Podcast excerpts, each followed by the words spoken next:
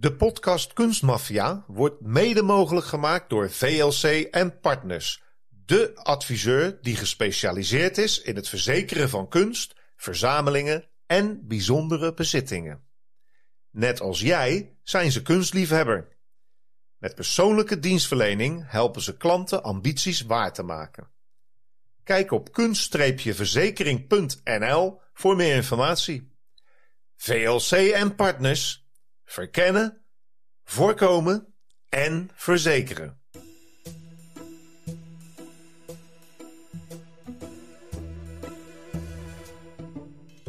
De jonge Adolf Hitler was een getalenteerde kunstenaar die voornamelijk landschappen en gebouwen in een realistische stijl schilderde.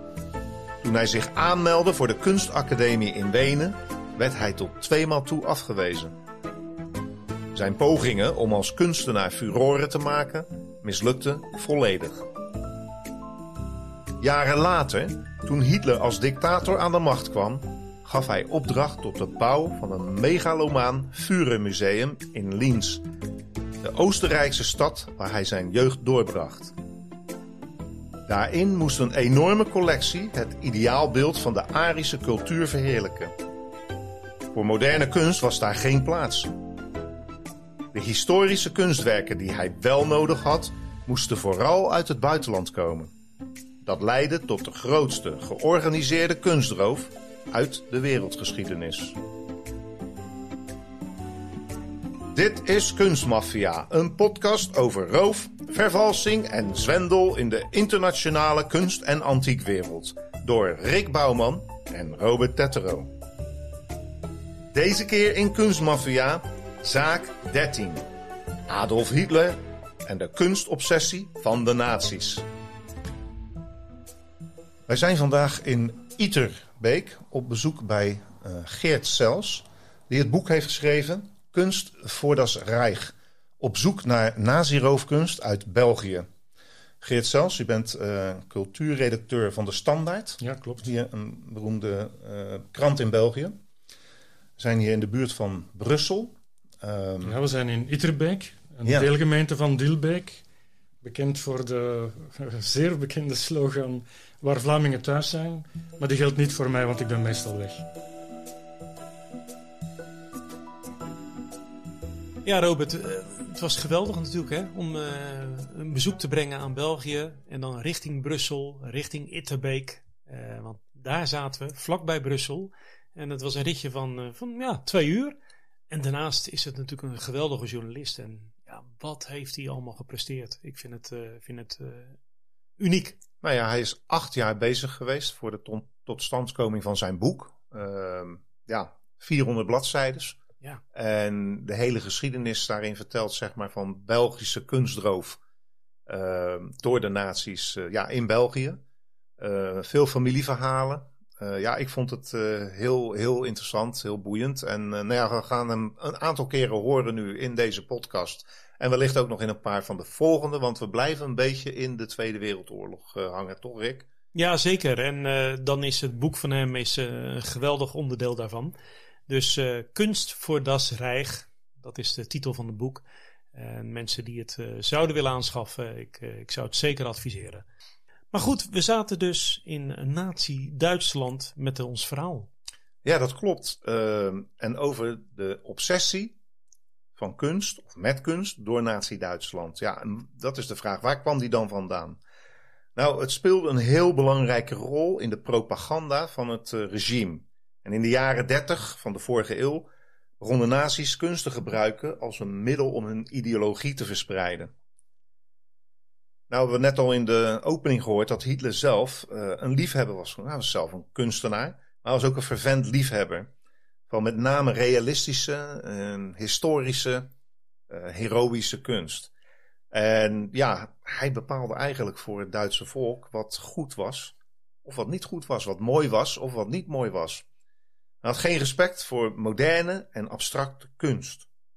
De belangrijkste reden is dat de NSDAP, dus de partij van Hitler, uh, bij, bij uitstek een identitaire partij was. Een partij die heel trots was op het verleden. En het idee was dan eigenlijk, uh, wij hebben in onze geschiedenis een paar momenten van excellence gekend. En wij doen het eigenlijk net zo goed nu. dus uh, happy days are here again, dat is wat ze wilden verkondigen.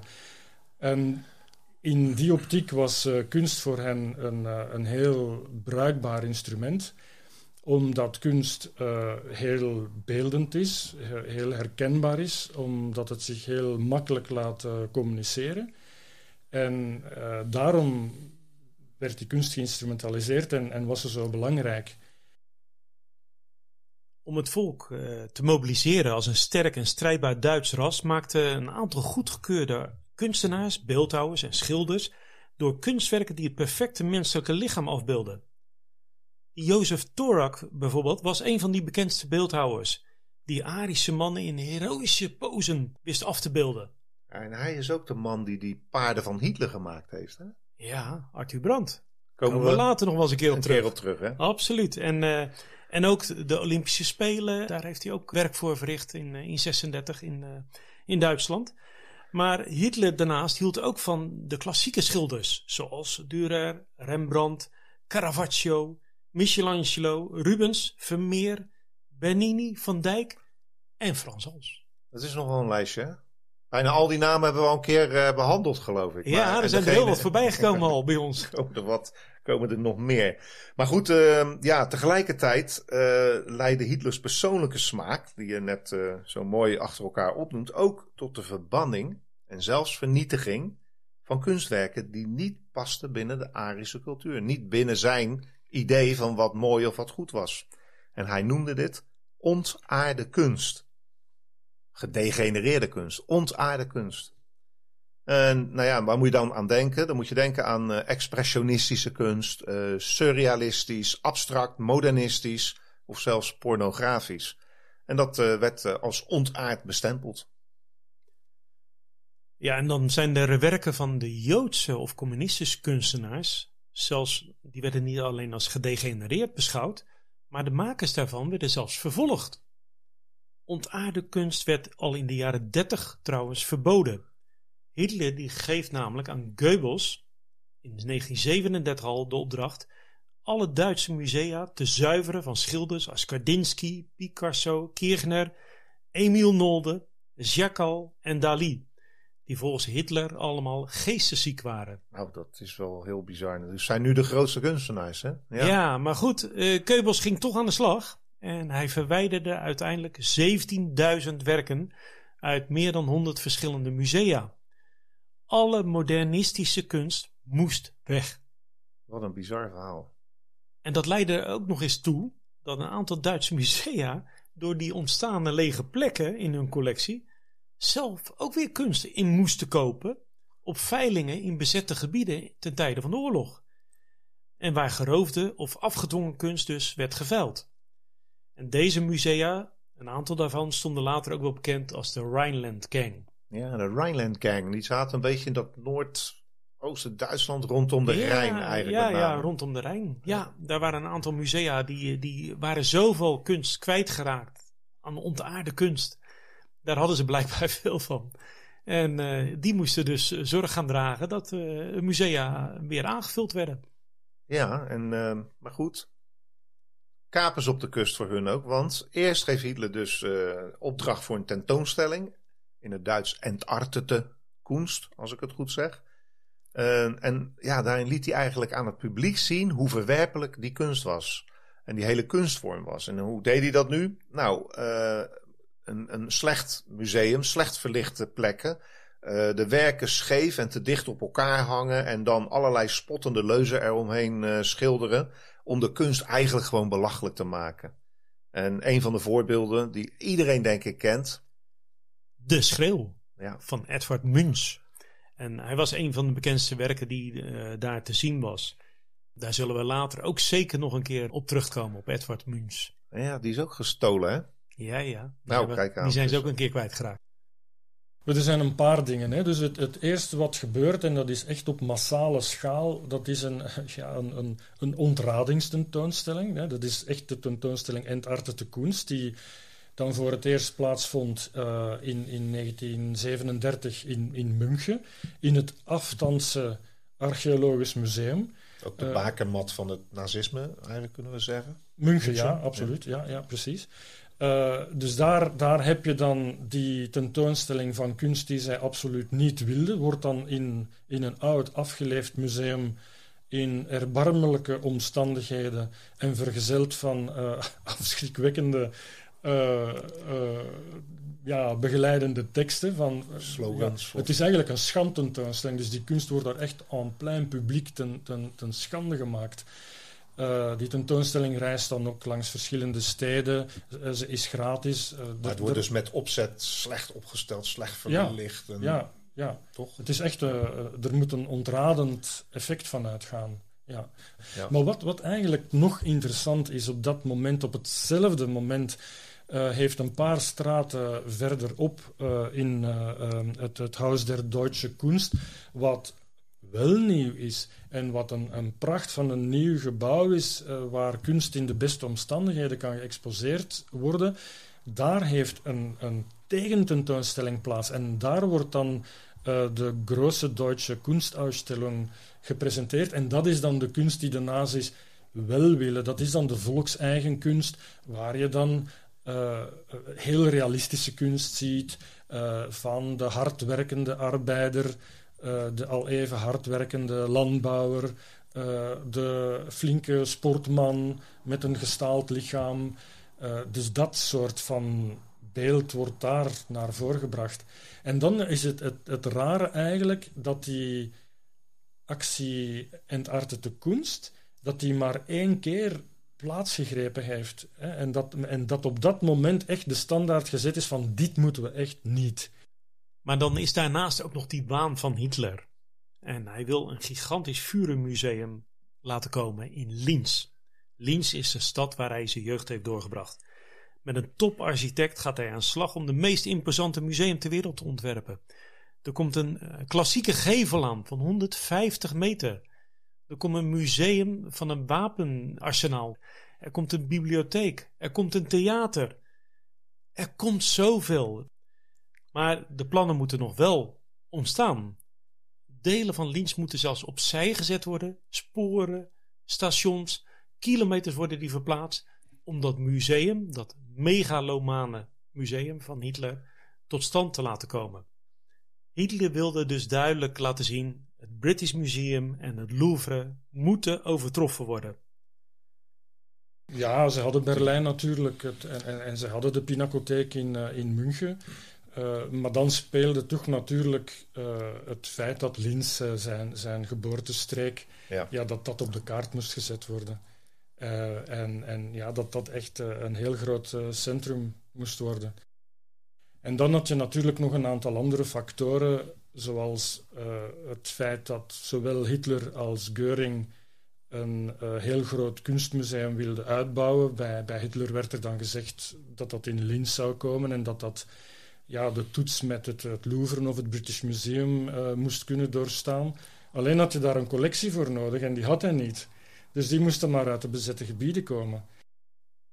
Wat wel direct uitgevoerd wordt, is het bijeenbrengen van die enorme kunstcollectie die nodig is om het Führermuseum te vullen. Dus Hitler stelt een groep van adviseurs aan, museumdirecteurs, kunsthandelaren, uh, mensen als Pos, Vos en Hildebrand Görlitz. Ja, om zowel de klassieke kunst uit privéverzamelingen aan te kopen, en ik zeg hier kopen tussen aanhalingstekens, uh, want eigenlijk is afpersing aan de orde van de dag. Joodse families verkopen ver onder de prijs om uitreisvisa te kunnen bemachtigen. En soms wordt het ook wel afgedwongen. Ze krijgen niks te eten of ze mogen niet weg als er niet verkocht wordt.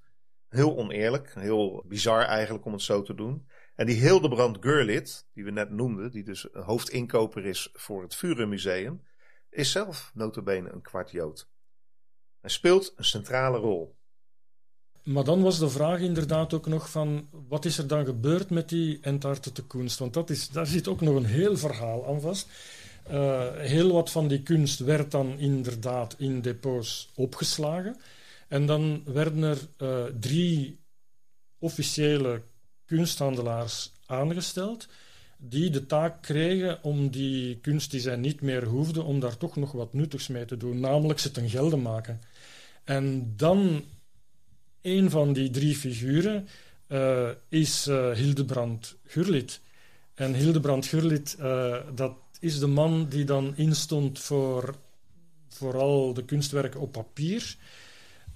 en van hem wordt er dan gezegd van dat hij 3700 kunstwerken uit die Entartete kunstdepots heeft ja, verkocht. En, en die verkoop, neem ik aan, die vindt dan ook plaats in het buitenland, of niet per se? Bij voorkeur wel. Omdat, omdat de ontaarde kunst moest gewoon weg uit Duitsland. Ook. Ja, ten eerste, zij hoefden ze niet, ze waren ze liever kwijt dan rijk. Ja. Uh, en ten tweede, ja, zoveel mogelijk naar het buitenland, want daardoor konden ze nog aan buitenlandse deviezen geraken waar ze zo'n nood aan hadden. Omdat ze hoe langer hoe meer in isolement begonnen te geraken, ja. interna ja. uh, internationaal gezien. En dan heeft uh, uh, Gurliet na de oorlog verteld. Uh, ja, dat was blijkbaar toch niet zo'n doorslaand succes, die, die, verkopen in het buitenland. En heeft hij gezegd dat ze het ook heel veel in het binnenland verkocht had. om, om er namelijk voor te zorgen om, om de kunst veilig te stellen. Te om, er, om er zorg voor te dragen.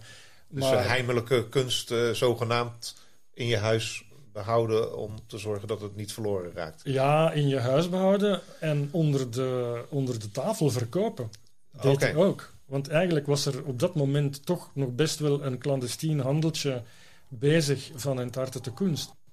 Maar eens die stok uh, verschacherd was, of, of, of, aan de man gebracht was, uh, dan ging hij andere dingen doen. En vanaf 1942 is hij voor verschillende musea, bijvoorbeeld voor het... Uh, Richard Walraaf uh, Museum in uh, Keulen is, is die in de bezette gebieden kunst gaan kopen.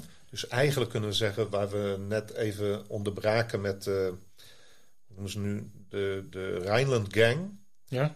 Die had natuurlijk ontaarde kunst weg. Dus lege plekken in het museum, dat moet aangevuld worden. En ja. dan aan de andere kant Vuren Museum in Liens. Ja. Voor Adolf Hitler zelf.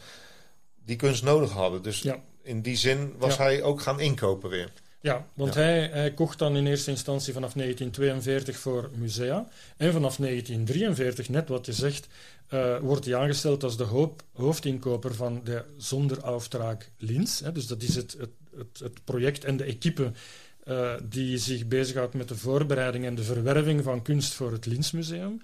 Dan wordt hij daar de hoofdinkoper van. En dan, dan is het geweldig om te zien, ze hebben zijn dagboekjes teruggevonden.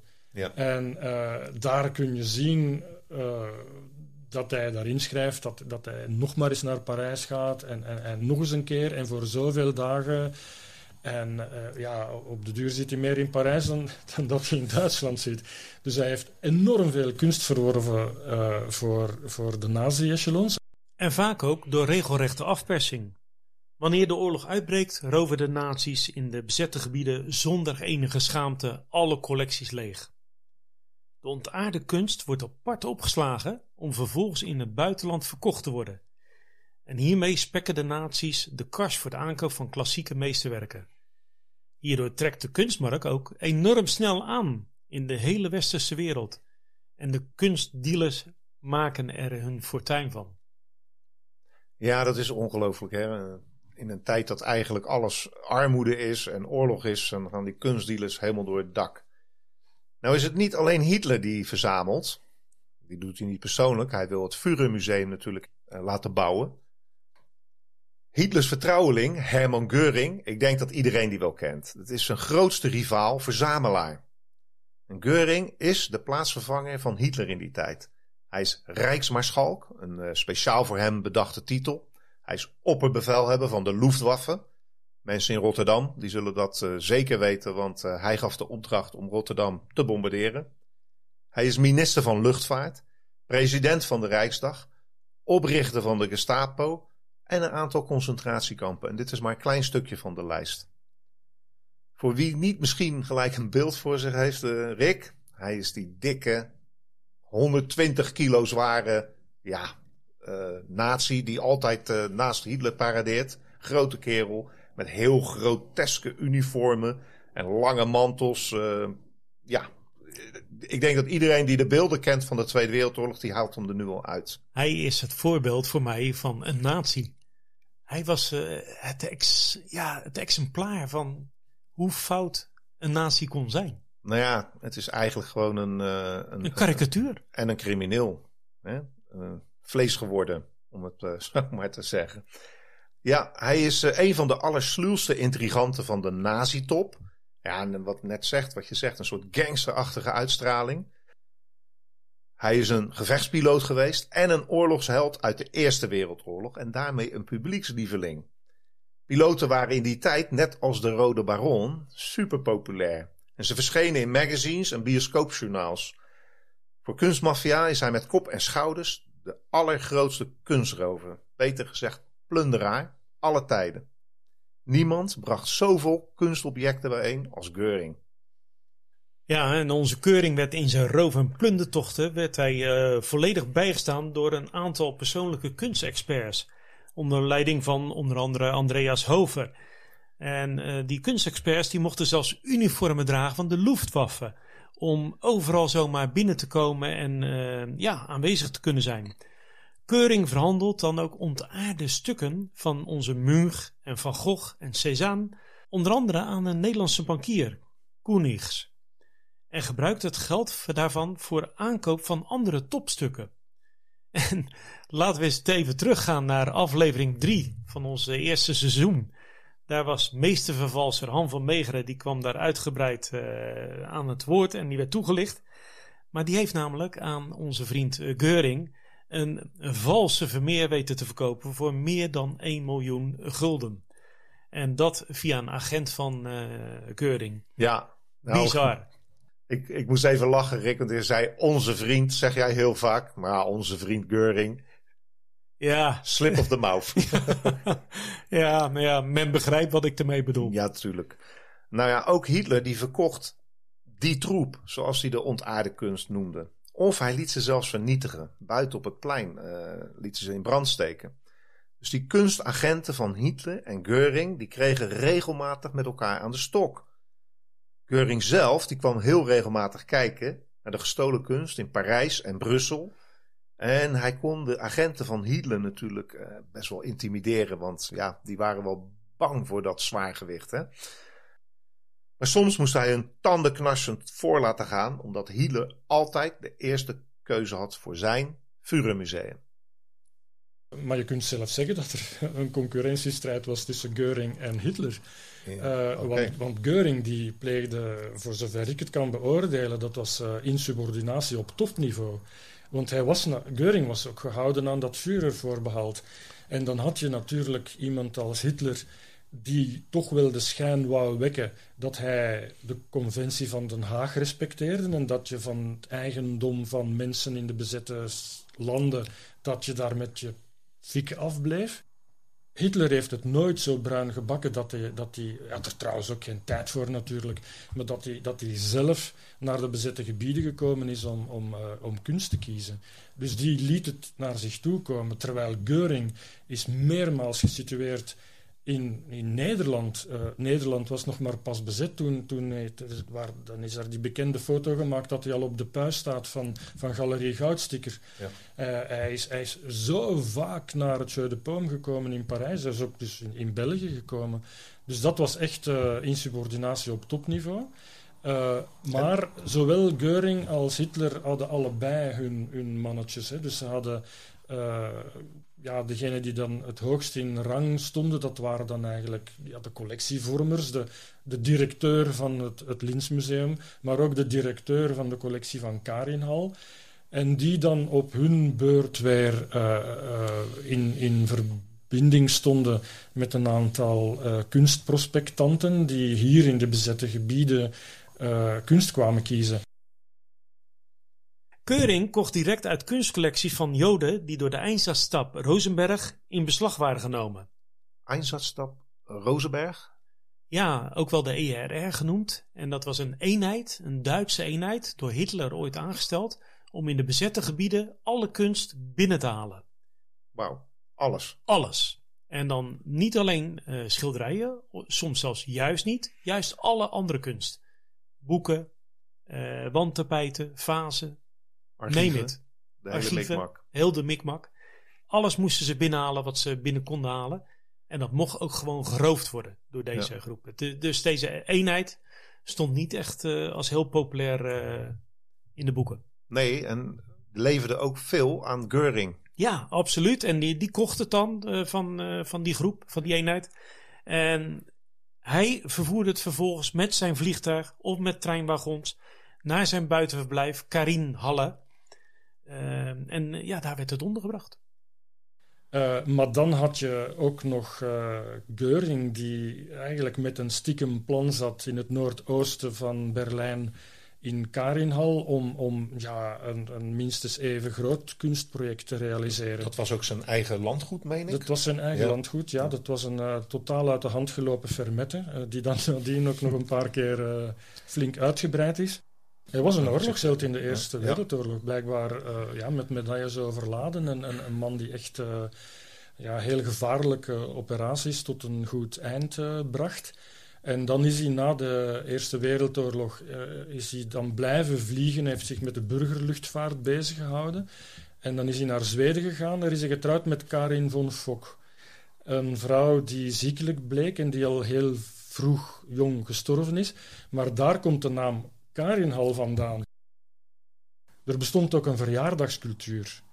Het geven eh, van mooie cadeaus. Ja, ja, dat was echt ingeburgerd bij hen. Dus maar, en dat was wat er eigenlijk toen ook gebeurde. Dus al die hoge pieven van de, van de nazi's, die hadden allemaal een lijstje van kunstwerken die ze eigenlijk wel best een plek zouden zien Ja. krijgen in hun collectie.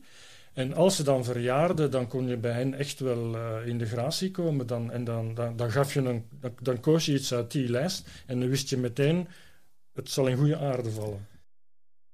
Maanden voor Geurings verjaardag, 12 januari, werden cadeaulijsten naar politieke en militaire leiders gestuurd, waarop ze de grootte van hun gift, kun je nagaan, aan de Rijksmarschalk moesten opgeven.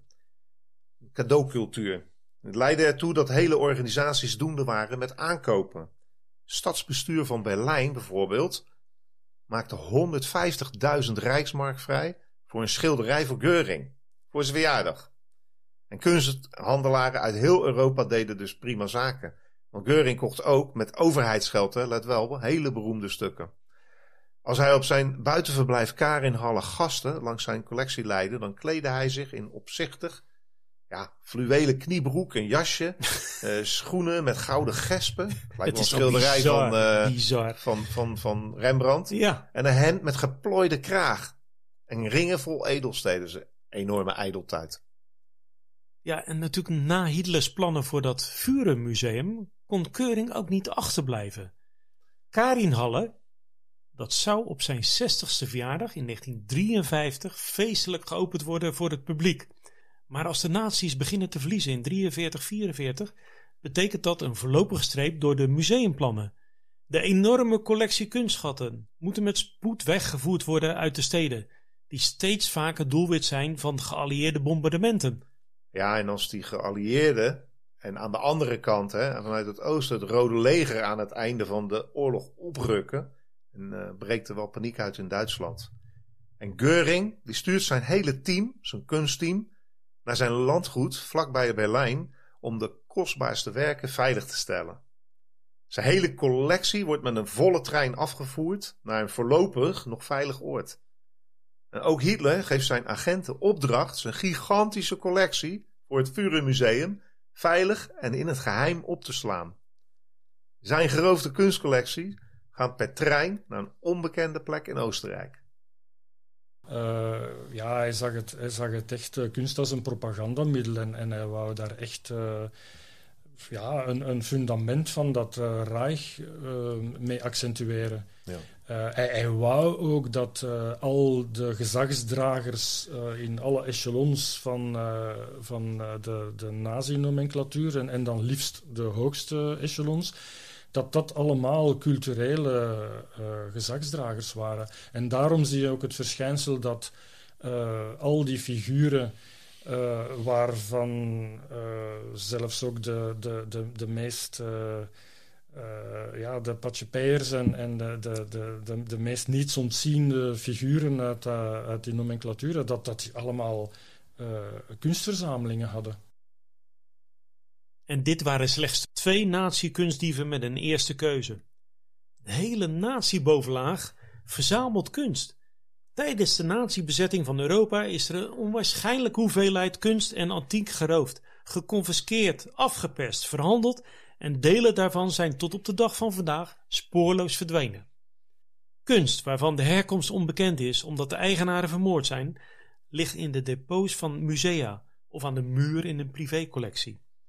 Hitlers hoofdinkoper, daar is hij, Hildebrand Kuurlid, beweerde na de oorlog dat er een paar duizend stukken ontaarde kunst bij het bombardement op Dresden verloren zijn gegaan.